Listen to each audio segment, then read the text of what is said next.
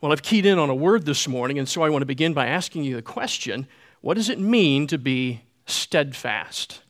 Probably doesn't come up in your daily conversation. You know what I'd really like?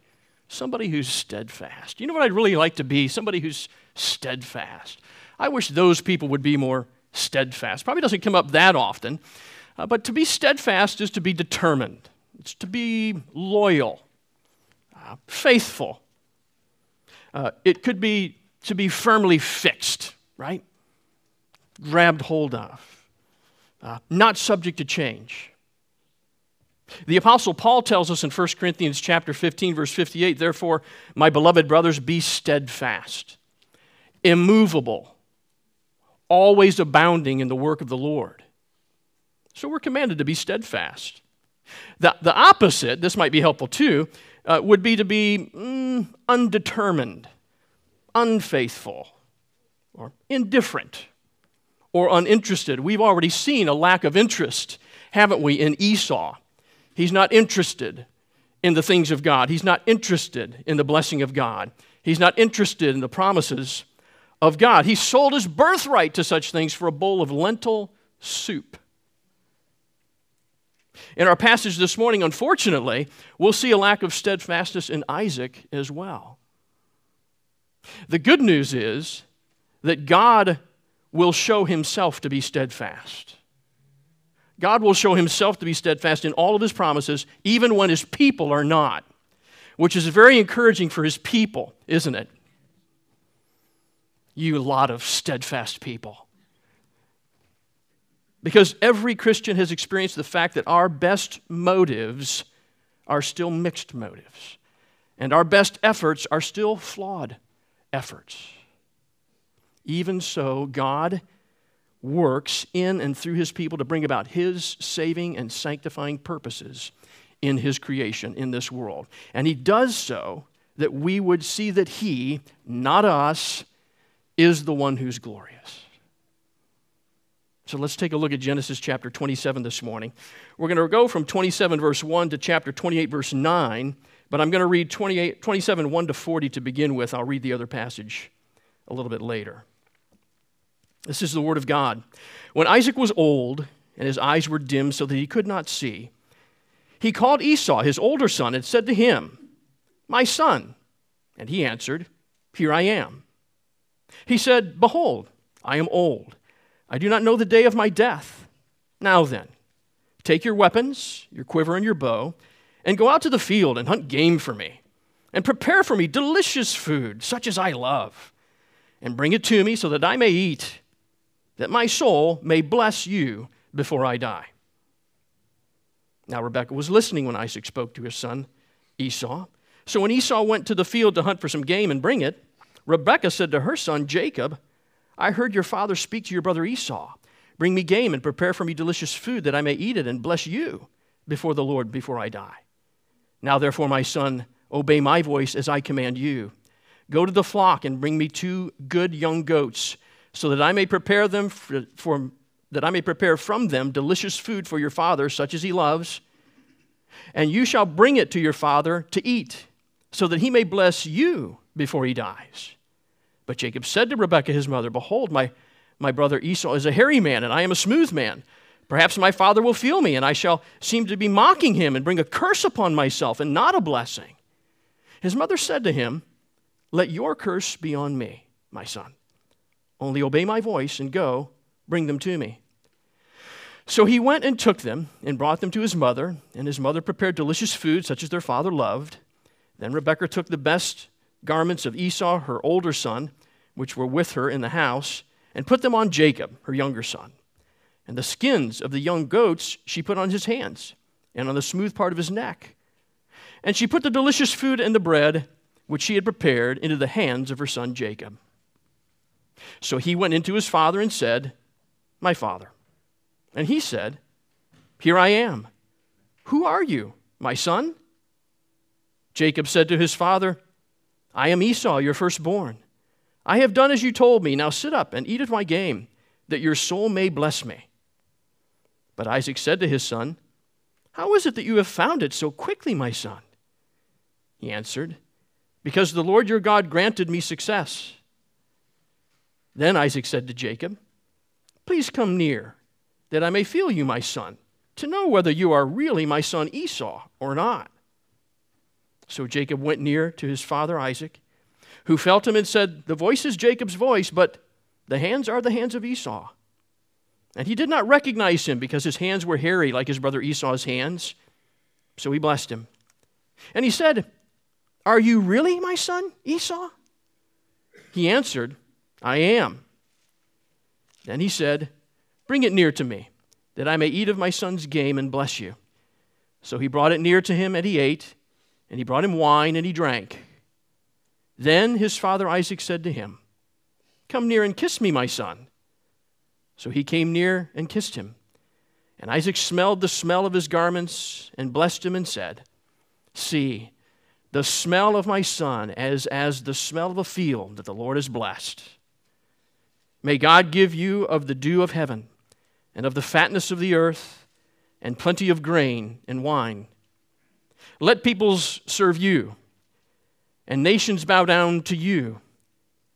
Be Lord over your brothers, and may your mother's sons bow down to you.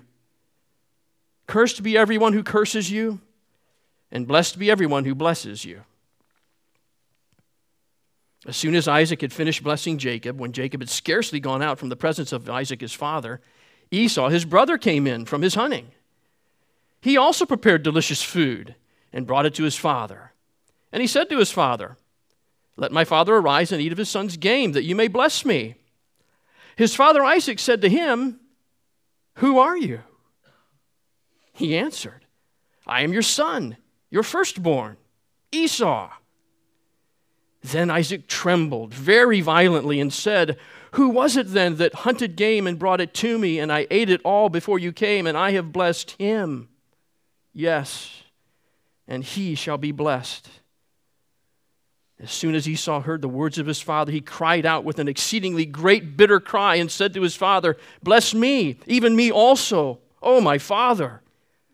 But he said, Your brother has come deceitfully, and he has taken away your blessing. Esau said, Is he not rightly named Jacob? For he has cheated me these two times. He took away my birthright, and behold, now he has taken away my blessing.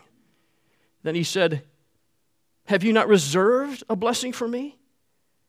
Isaac said to Esau, Behold, I have made him Lord over you, and all his brothers I have given to him for servants, and with grain and wine I have sustained him. What then can I do for you? my son. Esau said to his father, Have you but one blessing, my father? Bless me, even me also, oh, my father. And Esau lifted up his voice and wept. Then Isaac, his father, answered and said to him, Behold, away from the fatness of the earth shall your dwelling be, and away from the dew of heaven on high. By your sword you shall live, and you shall serve your brother. But when you grow restless, you shall break his yoke from your neck. Well, Isaac is not steadfast in upholding the promises of God. This story is famous for Rebekah's plot to deceive Isaac. That's what it's famous for. That's what we all look to read. But that is based entirely on Isaac's plot to bless Esau. Isaac is old and he's physically blind, or very nearly. He becomes a, a man of creature comforts in his old age. We've noted this before. We learned in chapter 25, verse 28, that Isaac loved to eat the delicious meals made of the game that Esau hunted. And even more in his old age, he desires the wild game and savory delights that Esau makes for him. But Isaac's real problem is that, despite his authentic faith in God, and he has that, he is determined to oppose the revealed will of God regarding Jacob and Esau. Isaac is known from before the twins were born in chapter 25, verse 23, that God has chosen Jacob and not Esau to carry on the line of purpose, the line of blessing. That prophecy of God is what governs our understanding of this entire story. That is the revealed will of God. It's something that Rebekah, on a regular basis, probably would not let Isaac forget. Isaac is also aware that Jacob manipulated Esau to sell his birthright to him for a bowl of stew. That was probably a real sore spot for Isaac. Something he obviously held against Jacob, but not against Esau. Not against Esau for not wanting the, the blessing in the beginning. When Esau is one of those who didn't care about his birthright, but that Isaac so much wanted to give him from his soul, he says. Isaac was painfully aware that Esau married two Canaanite women who made life bitter for him and Rebekah. He brought sin into the camp when he brought these, these Hittite women in as his wives. You know, it's like Esau wears Teflon. Isaac ignores Esau's every fault. All Isaac could think about was meat in his stomach and his firstborn. You see, Isaac is the one who is off track here. He wants, from the depth of his soul, Moses tells us, to bless Esau, his firstborn. Isaac is willing to ignore God's word, the desire of his wife, the right of his elect son Jacob to bless his immoral son Esau. Because that and a savory meal is all that pleases him right now. You see, Isaac is the one who has just thrown a relational torch into the family tent to burn it down. It's because of his sin as a husband and father and patriarch that no one will escape from these circumstances unscathed. Everyone's going to be harmed. He's not going to escape. Rebecca's not going to escape. Esau's not going to escape. Jacob's not going to escape without damage being done. But Rebecca counters Isaac's plot to bless Isaac, to bless Esau, with her own plot for Isaac to bless Jacob. And it works. You know, some scholars, mostly modern scholars I've noticed, point out that Rebecca takes matters into her own hands because she lacks faith in God to fulfill his election of Jacob. Not to mention that she's motivated by her, her favoritism towards Jacob. And I think those things are there. Other scholars, mostly the historical scholars, consider Rebecca the hero of the story. Not hero as in she's perfect, but she's the one who's moving things in the right direction. As a woman of faith, she acted the only way she could think to act to see that Jacob, the seed of the woman, was blessed when her husband was bent on blessing Esau, the seed of the serpent. Even though it required her to deceive her husband and it required her to to compel her son Jacob to deceive his father. Remember that when we're reading the Old Testament, or, or anywhere, frankly, that narrative, that is storytelling in the Bible, narrative is not normative. Narrative passages like this describe what took place. We're observing in Scripture what took place, but they don't prescribe our behavior, what we're supposed to do. We should pursue faithful and righteous behavior. We should not lie, cheat, or deceive one another. Families certainly should not behave this way. Churches, church families should not behave this way, but we do observe this behavior in Rebecca and Jacob. At the same time, we should address sin and act to counter disobedience in our families and in the church. We should be motivated by God's promise and labor to bring them about, bring them about. We observe this behavior in Rebekah and Jacob too. So why is this passage here? Why does Moses archive this family mess? And it is a mess. I think there are two main reasons. One, to Israel, remember his first readers? He delivers the Pentateuch, which includes the the book of Genesis to Israel on the banks of the Jordan. To Israel and to us, we're to know that God's election of Jacob and the promised seed has indeed come to pass. What God willed has come to pass.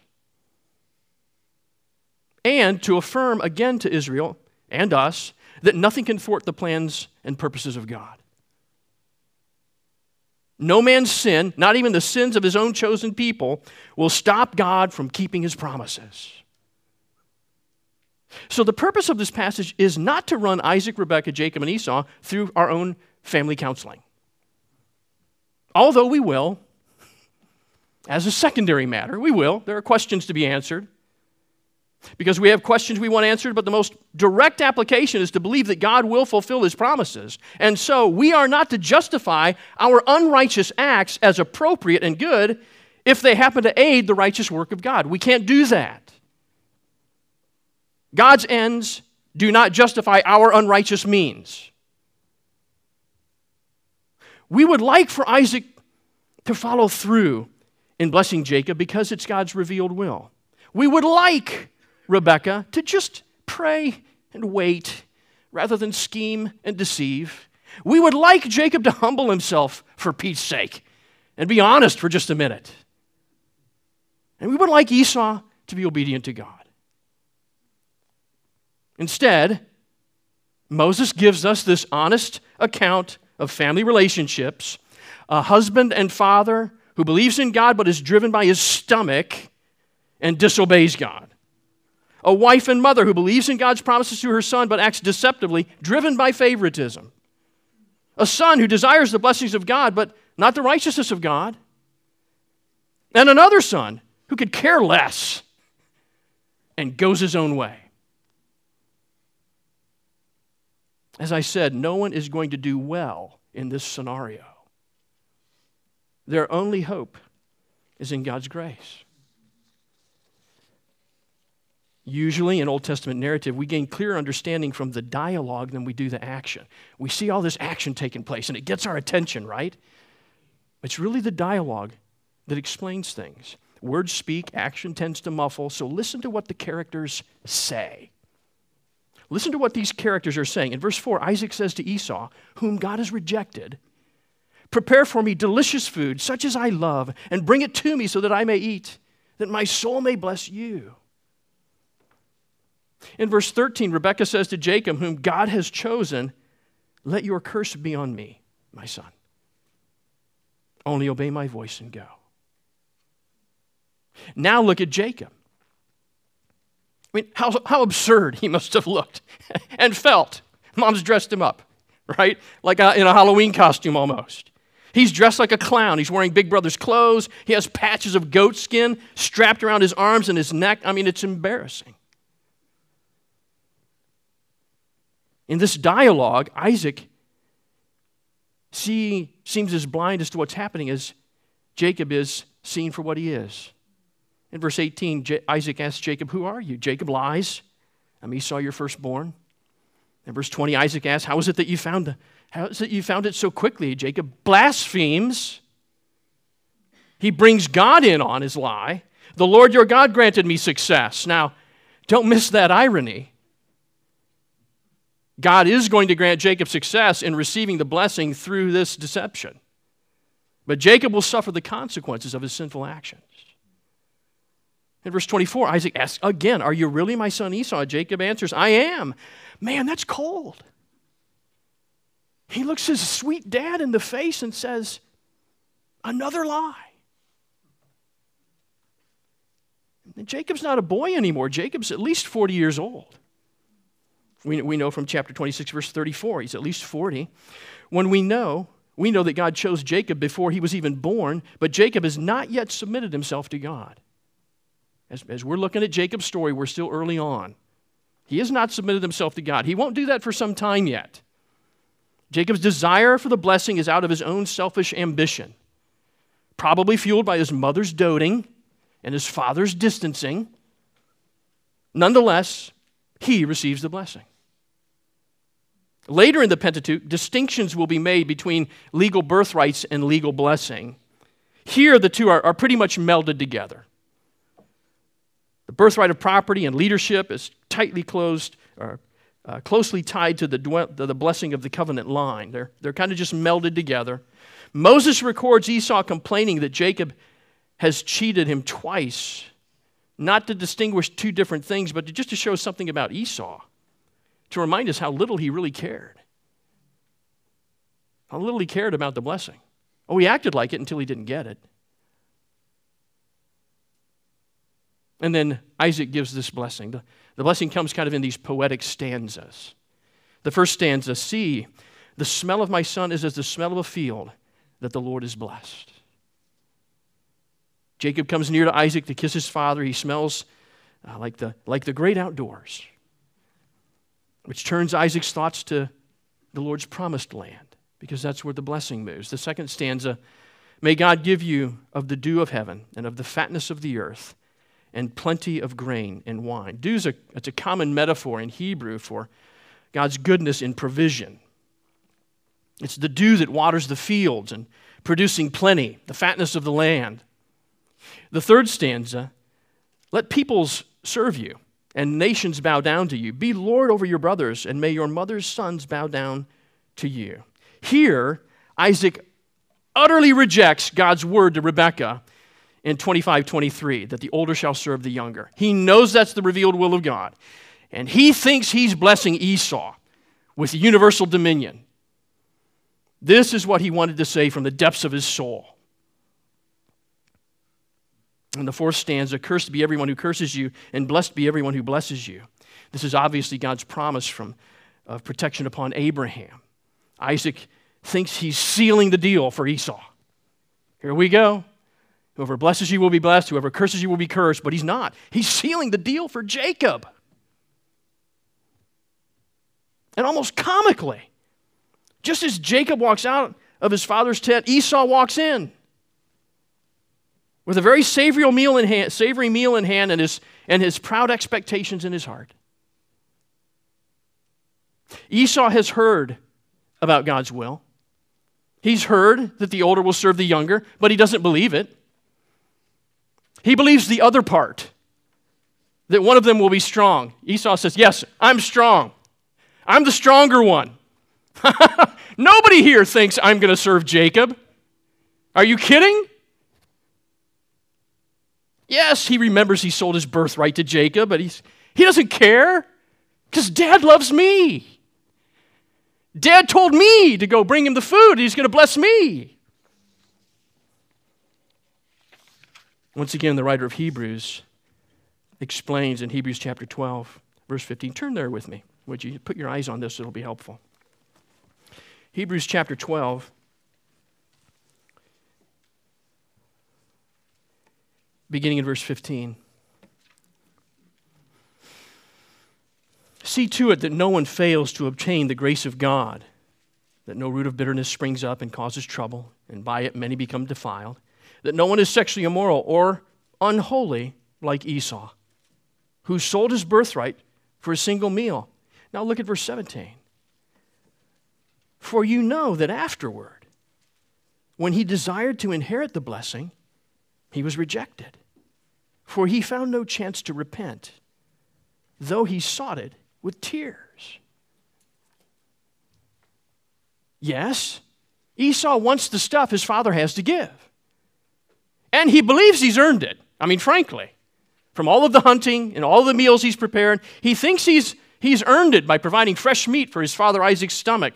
But unholy Esau consistently rejects the things of God. Yes, he sought the blessing by cursing Jacob and crying and begging his father, but he did not seek the blessing with repentance toward God.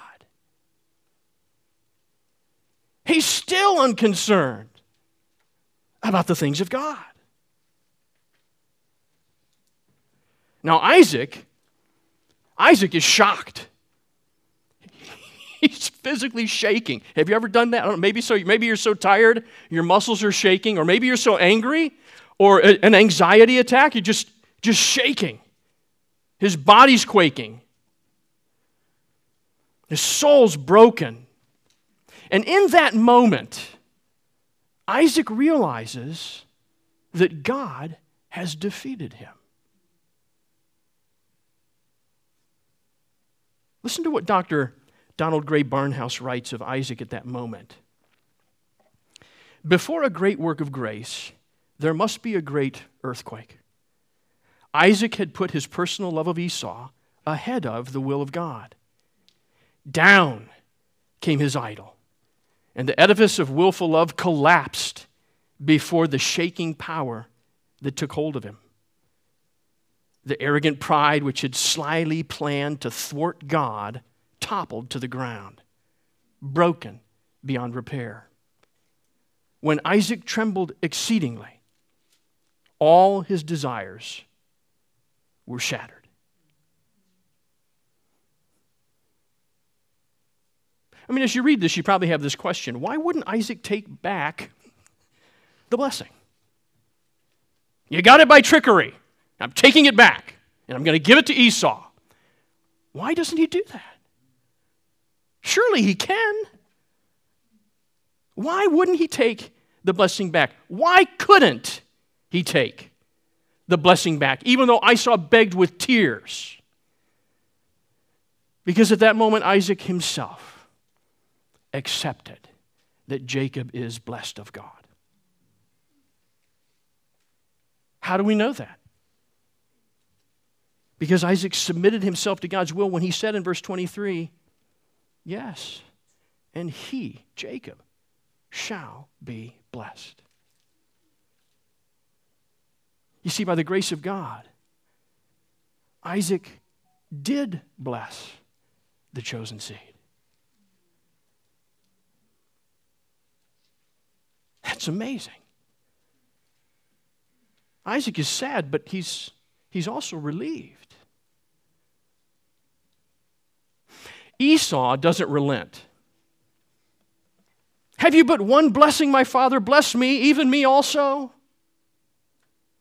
What Isaac has left for Esau sounds more like an anti blessing because it is. It's a blessing that goes on to substantiate the blessing he's already given to Jacob. Esau and his descendants will not have the dew and the fatness and the plenty of the land of blessing away from the land. Edom will settle in the land of Seir, a high and rocky place, good for fighting and defending, but not for growing crops or grazing herds. Esau and his descendants will live by the sword, they'll live by violence. The nation of Edom shall serve the nation of Israel, but they won't do it happily, and they won't be good servants. Edom will always be a thorn in Israel's side until they break the yoke, as Isaac prophesies. One day, Edom will join with Israel's enemies and defeat them and send them into exile in Babylon. We wish things had gone differently. We wish Moses would give us transcripts of the family's interactions so we could run them through our own version of family counseling. We don't know how many times Isaac ignored Jacob while bragging on Esau. We don't know how many times Esau watched Rebekah dote on Jacob while ignoring him. That's not what this passage is here for. It's not written to bear the weight of that scrutiny. It's just, it's just off target. But we do know this. We do know some things that absolutely should have happened in a faithful family. Isaac should have put his personal preferences under the authority of the Word of God. From boyhood, he should have taught Esau the Word of God revealed in the answer to Rebekah's prayer. Isaac should have explained to Esau that the way for him to be blessed would be to bless and serve his brother Jacob. He should have cultivated humility in Esau, teaching him that he can still grow up to be a good man who seeks the Lord and serves well the elect son. And Esau, Esau should have responded in faith and obedience to his father and to the revealed will of God. He should have repented. We know that should have happened. Rather than responding in bitterness and resentment, there was a life full of blessing still available to him if he would steadfastly serve Jacob. Even blessings of, of honor and respect as a member of the household. If Isaac had done that, if Isaac had shared all of that with Esau, he would simply have been sharing the gospel. He would simply have been sharing the gospel of the Lord Jesus Christ with his son. All of us are born sinners, like Esau and Jacob. You thought you got away. You didn't read this passage and go, oh my goodness, I'm identifying with Esau here. Did you? We all do. Or that deceiver, Jacob. Yes, we all do. We're all born sinners, just like them. We all want to go our own way and do our own thing and have our own stuff. Started with Adam, it's still happening here. And all of us are called by God to submit to his elect Son, Jesus Christ. There are going to be consequences for your sin. Turn to Christ. Repent of your sin. Turn to Christ. Believe that God is a rewarder of those who seek him and a blesser of those who seek him. Receive salvation from your sin, forgiveness. Instead of condemnation and judgment, forgiveness and life. By turning to the Lord Jesus Christ. You see, all of us have to respond in repentance and faith. It's the only way. All of us, not just Esau, I mean, even Jacob, even everyone since Adam and Eve. We must come to the Lord in repentance and faith. You're not being singled out, dear sinner. All of us must come to God in this way. And if you will, if you will turn to Jesus, if you will repent of your sin, you will find Him steadfast. He will save you, He will keep you. Your sins once forgiven are always forgiven. The love of God that comes to you in that moment remains with you. God is present with you, walking with you, always, teaching you, instructing you in the good life, in the righteous life, in the life to come, which lasts forever. This is just the training ground that we sojourn in. It's, it's just training and prep for what's to come which is promised to us. And God is steadfast to keep that promise no matter what we do. If we will come to Him by faith and pursue blamelessness.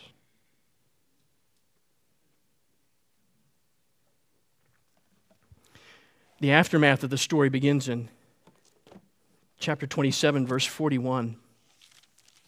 Let me pick up and read there.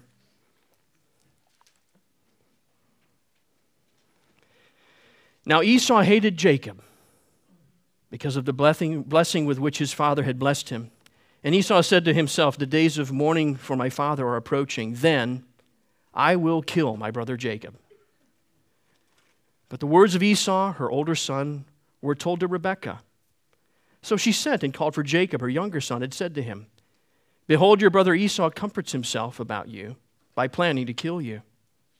Now, therefore, my son, Obey my voice. Arise, flee to Laban, my brother in Haran, and stay with him a while until your brother's fury turns away, until your brother's anger turns away from you, and he forgets what you have done to him.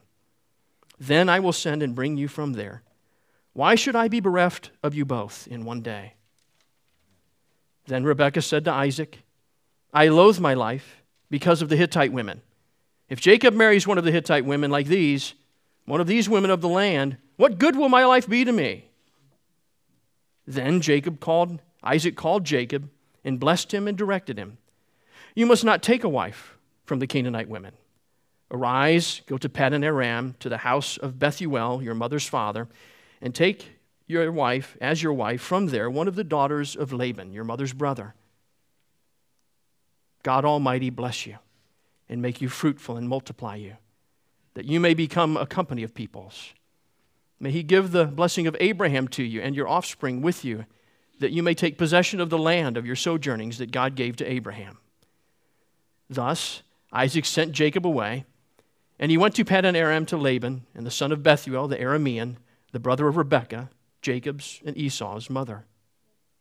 Now Esau saw that Isaac had blessed Jacob and sent him away to Paddan Aram to take a wife from there, and that as he blessed him, he directed him, You must not take a wife from the Canaanite women. And that Jacob had obeyed his father and his mother and gone to Paddan Aram. So when Esau saw that the Canaanite women did not please Isaac his father, Esau went to Ishmael and took a, as his wife, besides the wives he had, Mahalath, the daughter of Ishmael, Abraham's son, the sister of Nebaioth. Well, Esau looks a lot like Cain here, doesn't he? Determined to kill his brother. And like Cain, his ruptured relationship with God leads to a ruptured relationship with his fellow man.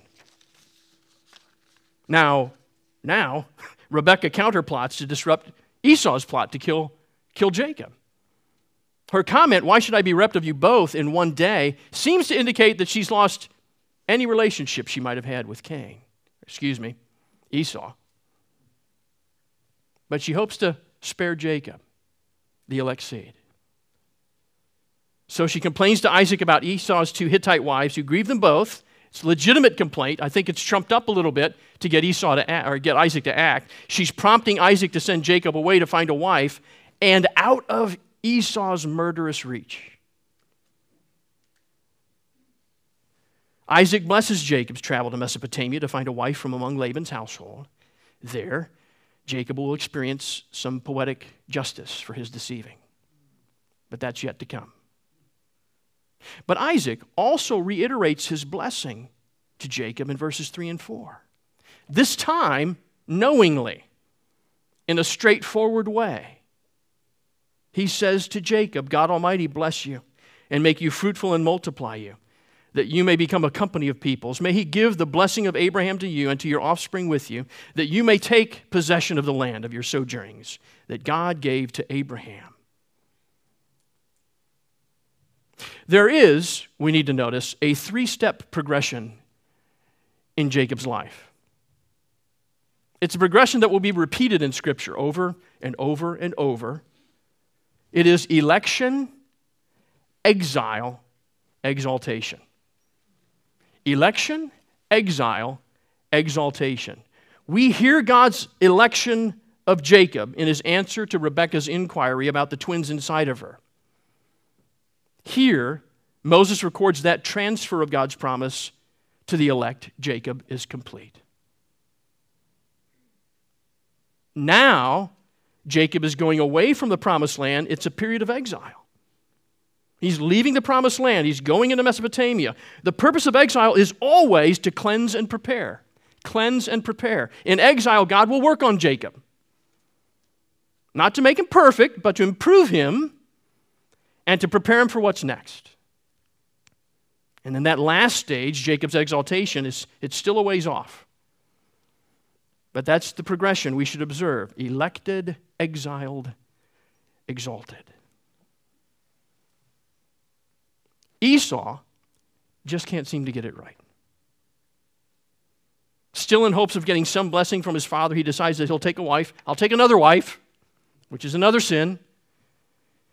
He's learned that his Canaanite wives are displeasing to his parents. And he sees Isaac send Jacob off to get a suitable wife from Uncle Laban. And so Esau says, Hey, I'll go off to Uncle Ishmael and get another wife from another cursed tribe who cannot bear the blessing. Esau is trying to fix his sin with more sin, which is proof that sin makes you stupid. He doesn't turn to God, he doesn't repent, he just keeps going his own way. Chapter 27 began with Isaac saying, Behold, I'm old. I do not know the day of my death. I Actually, Isaac would live another 20 years with his fractured family. Rebekah would never see Jacob again. As they declined in years, they watched their son Esau descend further and further into Canaanite living. They did not escape the consequences of their relational sins against one another. Nonetheless, God was steadfast in his promises. When we look at real people's lives, as the Bible forces us to do here, we have to learn to discern what the people are doing and what God is doing. Yes, the people are sinners. But look at whose sin God uses to accomplish his purposes. He won't be thwarted by our sin. Isaac is about to make a huge mistake in rejecting God's elect Jacob. It is Rebekah who acts on behalf of God's elect. And God blesses her deception with success. He does not approve of her lies. In Christ, He forgives her lies. But He uses her effort of steadfastness of His promises. He can do that and yet do no wrong in and of Himself. Esau is about to make a huge mistake in killing God's elect, Jacob. It is Rebecca who acts on behalf of God's elect. And God blesses her plan with success. Her motives are mixed as she stirs up Isaac to send Jacob into exile, but God uses her effort in steadfastness of his promises, and he can do that because he's the steadfast one. This passage does not give us the right to sin and say it's all right because we think we're helping God to do his work. Doesn't do that. That's not here. This passage does show us that even our best, when our best walk of faith is faulty, God remains faithful to us and steadfast to his promises. For us, it's like riding a bike that has training wheels on. Or, or walk, walking the trapeze rope, but there's a safety net below. Maybe it's a little bit like that. God looks at Isaac and Rebekah and Jacob and us, and he says, Pursue faith and blamelessness. That's what you're to do in my covenant promises. And then he also says, I'm not ashamed to be your God. Can you believe it? He's not ashamed to be our God, even our God. By his word here in Genesis, his spirit is building our steadfast confidence in Christ. That's what should be happening with this passage. And for that reason, we have every reason to be steadfastly thankful to the Lord, our steadfast God. Let's pray. Heavenly Father, we thank you for your steadfastness. We thank you that you are immovable in your purposes. We thank you that you are unchanging in your plans for salvation and for your glory. And Lord, we just ask that you would be with us, that you'd continue to work in us, that you would sanctify us, even as we walk. Lord, we long to be like Christ. And you have promised that you will make us like him when he comes. And so you've given us hope and you've given us strength for this day. And we give you thanks in Christ's name. Amen.